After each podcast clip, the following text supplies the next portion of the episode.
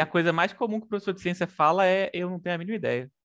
Acho, acho um bom momento para dar um fazer um carinho, sabe?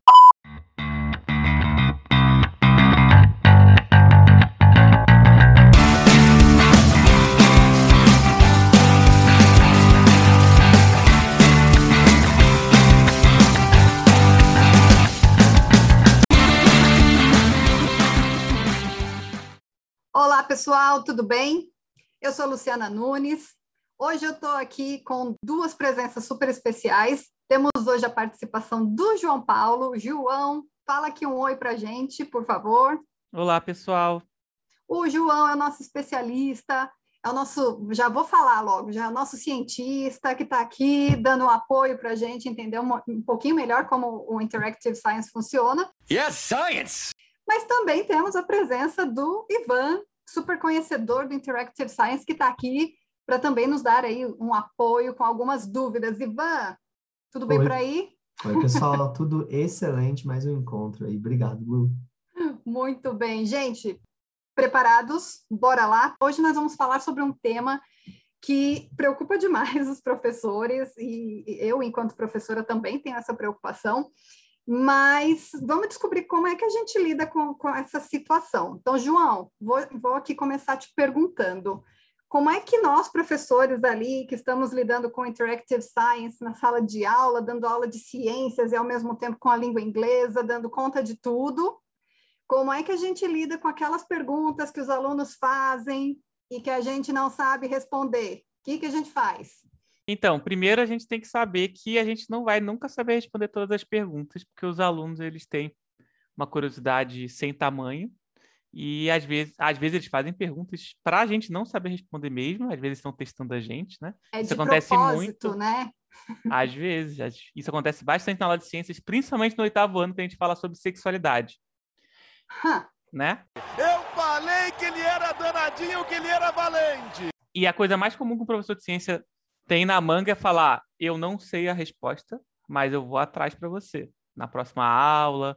Ou ele pode ainda mandar uma: ó, oh, você quer saber? Pega o seu celular e, e, procura que eu quero também saber. Pode procurar, eu te dou essa, essa oportunidade de usar o seu celular durante três minutos. Outra ideia também é usar uma estratégia de aprendizagem ativa que a gente usa muito na consultoria, que é o estacionamento de dúvidas.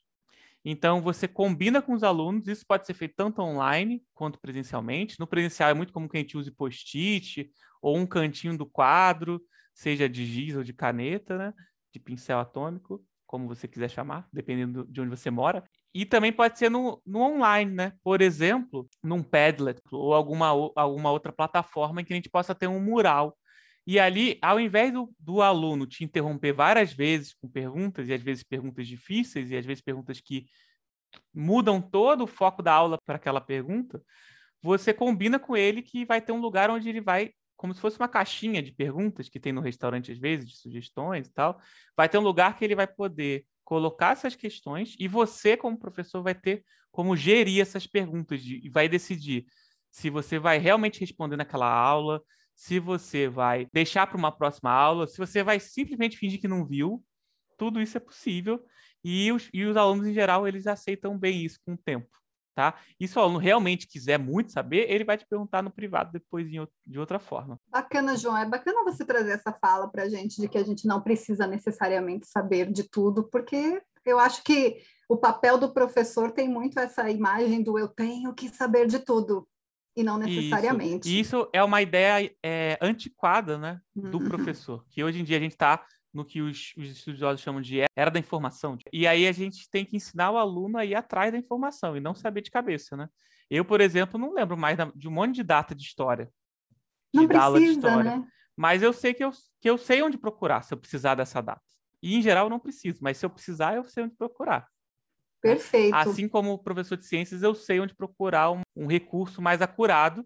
E no caso do Interactive Science, tem os recursos que a gente falou na outra pergunta. E, João, só trazendo um pouquinho essa ideia, você mencionou que o professor lide com as ideias, com as perguntas, é, fazendo ali um estacionamento, né, que a gente chama de estacionamento de ideias, onde os alunos podem colocar as perguntas e as ideias. Eu me lembro de termos conversado sobre isso e você ter falado um pouquinho sobre uma estratégia de criar um, um wiki, é isso mesmo? Nem sei se eu estou falando certo. Nope. Fala um pouquinho para a gente qual que era essa ideia de utilizar as informações do estacionamento e transformar num, num projeto. Qual, qual era essa ideia, João?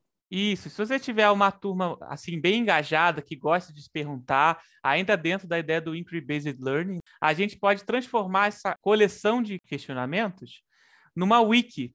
Assim como a Wikipédia, que é a wiki mais famosa, é uma wiki, uma wiki é um, um local onde a gente consegue é, ter verbetes, como se fosse uma enciclopédia mesmo, e que eles se conectam por hiperlinks. Eu não sei nem como, como professor de bilíngue se chamaria como hyperlink. Hyperlink. Olha, Olha que chique. é chique, né? Então, Mas- o hyperlink. Nope. Pessoal, a propósito, só um adendo aqui, a gente vai colocar um tutorial, tá? De como que vocês montam essas ideias todas, essas wikis e plataformas. E também tem plataformas específicas para criar wikis.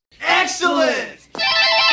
Super simples, dá para fazer isso de uma forma mais caseira, fazendo, por exemplo, um PowerPoint que tenha hiperlinks internos. Dá para você ter uma opção no PowerPoint que não é hiperlink, chama ações. Você consegue clicar num botão do PowerPoint e ele te joga para outro slide. E aí os slides se conectam de uma forma interativa. Dá para fazer isso. Olha, chocada. problema, que era ter muitas dúvidas que você não tem noção de nem como é que começa, porque você não é professor de ciências, né? Muitas vezes. Vira um projeto, um projeto investigativo dentro do Inquiry Based Learning. Yes, science! Traz toda uma questão de trabalhar a autonomia dos alunos, despertar o interesse. Eu acho Uhum. um projeto incrível. Obrigada, viu, João? Porque eu vou puxar agora o Ivan aqui um pouquinho, porque nós, professores bilíngues, né, temos esse peso aí de que temos que saber tudo. E não somos especialistas em ciências. Então, quando a gente está numa sala de aula, dando aulas de ciências, como o João Paulo acabou de colocar, a gente precisa entender que não sabe tudo, né?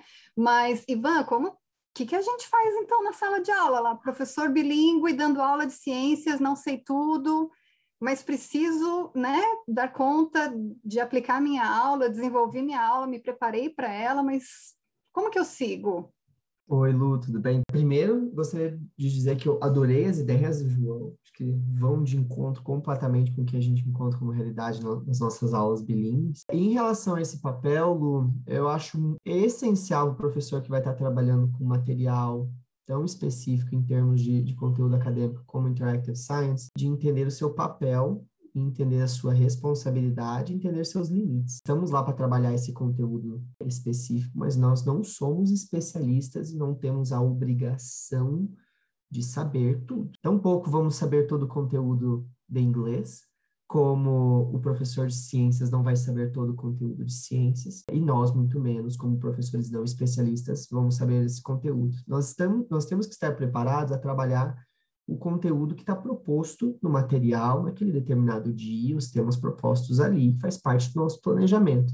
Só que imprevistos sempre vão acontecer dentro de uma sala de aula, as coisas nunca vão ser como o nosso planejamento propõe. Muitas vezes essas dúvidas, ou nos melhores casos, esse interesse exagerado dos alunos, que nós devemos utilizar como um recurso, nós devemos utilizar isso como um gancho para trazer os alunos mais próximos da- aula. Isso pode muitas vezes nos tirar da zona de conforto, tirar daquele, daquele conteúdo que a gente passou a semana inteira se preparando para lecionar para os alunos, se preparando ali, revendo aulas de ciências do ensino médio, do fundamental, coisas que nós nem lembrávamos mais, e de repente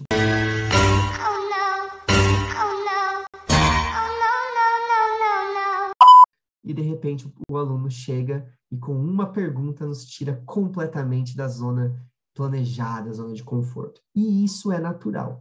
Eu acho que a grande dica que eu posso dar para quem já passou por essa situação é diálogo é tudo. Nós precisamos ter um diálogo muito claro com nossos alunos e eu acredito que não existe problema nenhum e nós transparecermos que, ó, pessoal, nós vamos estar trabalhando é, assuntos de ciências que vão ser muito engajadores, vão ser muito bacanas e que muitas vezes as perguntas que vocês vão ter vão ser as mesmas que eu vou ter. Então, eu adoro a ideia do wiki, porque é uma questão de você conseguir capturar uma ideia que seja de interesse do aluno, não ignorá-la e não ter a responsabilidade de respondê-la naquele momento. Por que não transformar aquilo num projeto? Né? Por que não dedicar mais tempo ao que os alunos têm mais interesse, entre tantos temas e tópicos ali que vão ser abordados no livro, né? E dar mais tempo ao professor para se preparar nisso, né? Não ser a resposta, mas vou atrás. E você também, vamos juntos. Então aí nós conseguimos, né, é, nos colocar ali no banco de passageiros e realmente ir juntos com, com os alunos nesse, é, é, trilhar esse processo de aprendizagem junto com eles, explorar e descobrir coisas novas sobre isso. Então, expectativas precisam ser alinhadas, nós não podemos nos colocar na posição de detentor de todos os conhecimentos, porque nós não somos. E, mais importante, nós não temos a responsabilidade de ser também, Lu. Então, a partir do momento que nós aceitamos isso e abrimos isso com os alunos, isso o processo torna muito mais fácil. É como o João disse, né? Se para o professor de ciências isso é a carta na manga, nós precisamos nos tornar um pouquinho mais professores de ciências nesse momento, né? Muitas vezes o ensino de línguas tende a ser muito preto no branco, é dessa forma, é desse jeito, ponto final. Mas nós temos que estar preparados para perguntas que nós não conseguimos responder e dizer, eu não sei, eu não faço a mínima ideia, mas que pergunta excelente. Isso transforma algo que um problema que muitos professores podem internalizar numa oportunidade de uma futura atividade, um futuro projeto, algo que pode aproximar ainda mais os alunos dos professores. Então, entender, pessoal, não somos professores especialistas, mas estamos lá para explorar esse conhecimento junto aos alunos. Então, estamos, sempre, sempre temos que manter a porta aberta a novos conhecimentos, porque isso gera oportunidades de ensino. Mas não somos detentores de todo o ensino e aceitar isso é fundamental. Muito bom. E eu tô aqui pensando que o João, tô sentindo, inclusive, que o João tem algo a dizer sobre isso. Venha, João, diga.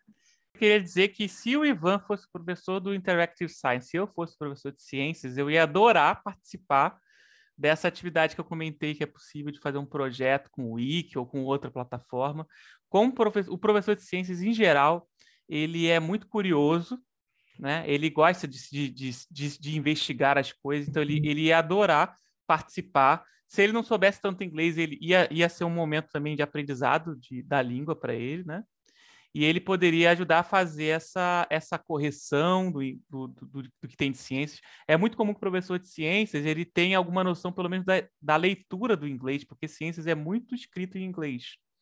Né? Então a gente passa a vida inteira lendo um pouquinho inglês, mesmo que não saiba falar tanto. Outra coisa também bem interessante é que a gente pode pegar a pergunta do, do aluno e usar ela para melhorar a habilidade de fazer perguntas, que é uma habilidade super importante para ciências, e também, é, e também dá para a gente pegar isso e trabalhar outras habilidades linguísticas, como, por exemplo, como fazer perguntas de formas diferentes em inglês, usar tag question ou não, usar um would, um would, ou um could, ou um can, né? De maneira diferente. Então, dá para fazer muita coisa usando ciências como pano de fundo, que é essa ideia, né? Olha o João mandando ver nas ideias linguísticas. Arrasou, João. Mas é isso, gente. É, é, muito bacana a gente conversar sobre como a gente transforma um problema, né, um, um, peso, porque os nossos professores se sentem, né, carregam esse peso de, ai meu Deus, e se eu não souber responder? E como a gente transforma isso em possibilidades. Então, gente, muito obrigada. Assim, eu acho que, que essa é uma é informação, assim, uma informação valiosíssima para os nossos professores nesse momento. Então, Ivan, obrigada. João, muito obrigada. E, pessoal, até breve. Até, muito obrigado. Até mais. Tchau, tchau, gente.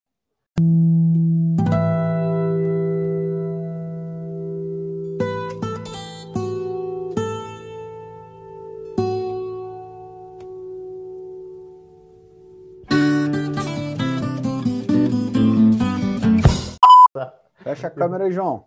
Sim, senhor. Isso é tudo bem, bem, bem, bem, bem, pessoal.